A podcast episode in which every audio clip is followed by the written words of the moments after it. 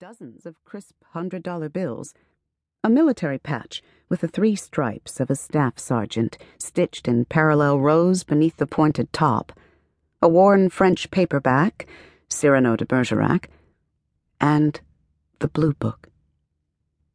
Saturdays, when her handyman father had an emergency repair and her mother ran errands best done alone, Nicole was left to entertain herself the way only children were in the 60s without ever feeling lonely, neglected, or scared.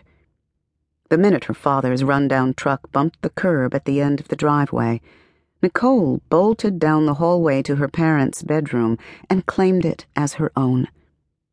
Eventually, her snooping refined itself into a routine that never varied. Check the dusty space beneath the bed, her mother's pantry drawer and jewelry case, the cedar chest, and close to Christmas, the deepest corner of one closet in the compact bedroom. Without fail, she inspected the antique hope chest to see if the contents had changed. She slipped the peach bed jacket over her shirt, its fluffy sleeves swallowing her thin arms, and daydreamed about the meaning of such a sheer and dainty garment. She marched with the soldier's cap tilted on her head. Left, left, left, right, left. Her fingers traced the embroidered dragon on the gabardine suit in search of the reason her mother no longer owned a single outfit as elaborate as this one. Nicole never touched the money, but she took the blue book, a French dictionary. Under the cover of night and fuzzy blankets, she practiced the phonetic pronunciations, whispering French phrases instead of girlish secrets into her feather pillow. Every noun and verb transported her to a place miles from Berkeley and its dreary summer fog. Bonjour. Comment allez-vous? Bien merci. Every phrase meant passage to another reality. Paris. Weeks after the discovery of that blue book, confidence settled in. Three weeks after her tenth birthday. When at last Nicole decided to surprise her father, she waited by the back door. It was easy for Nicole to love him. Tall and trim, he was strong enough to lift her with one hand and interested in her. Had she memorized the short Langston poem he gave to her, eaten lunch alone or with friends? Nicole lived for the light of his smile, his approval, his explanations of poetry and politics.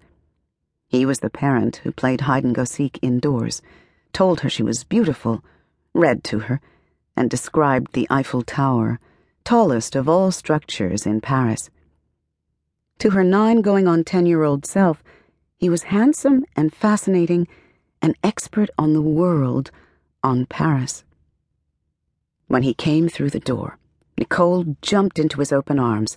Tiens, papa, la famille est ensemble maintenant spoken to another aloud, her sentence had a choppy, yet musical tone. Astonishment beat out her father's toothy grin. He never questioned how she learned this new phrase, the family is together now, without him.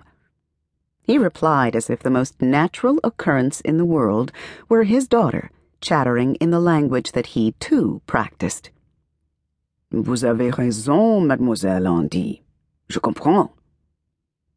Her mother snapped at child and husband, celebrating the newfound vocabulary. That nonsense needs to stop, she yelled, not looking away for one minute from the chicken frying in a cast iron skillet. Best to make sure you've got your arithmetic finished, Missy. French won't do you any good in this life. And then the blue book was gone. Nicole searched high and low.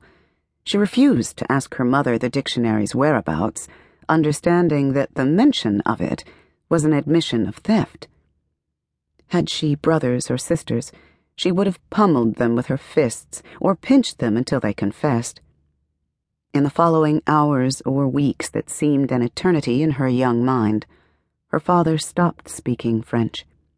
He avoided her hazel eyes and shushed his child when she demanded why. Pourquoi? When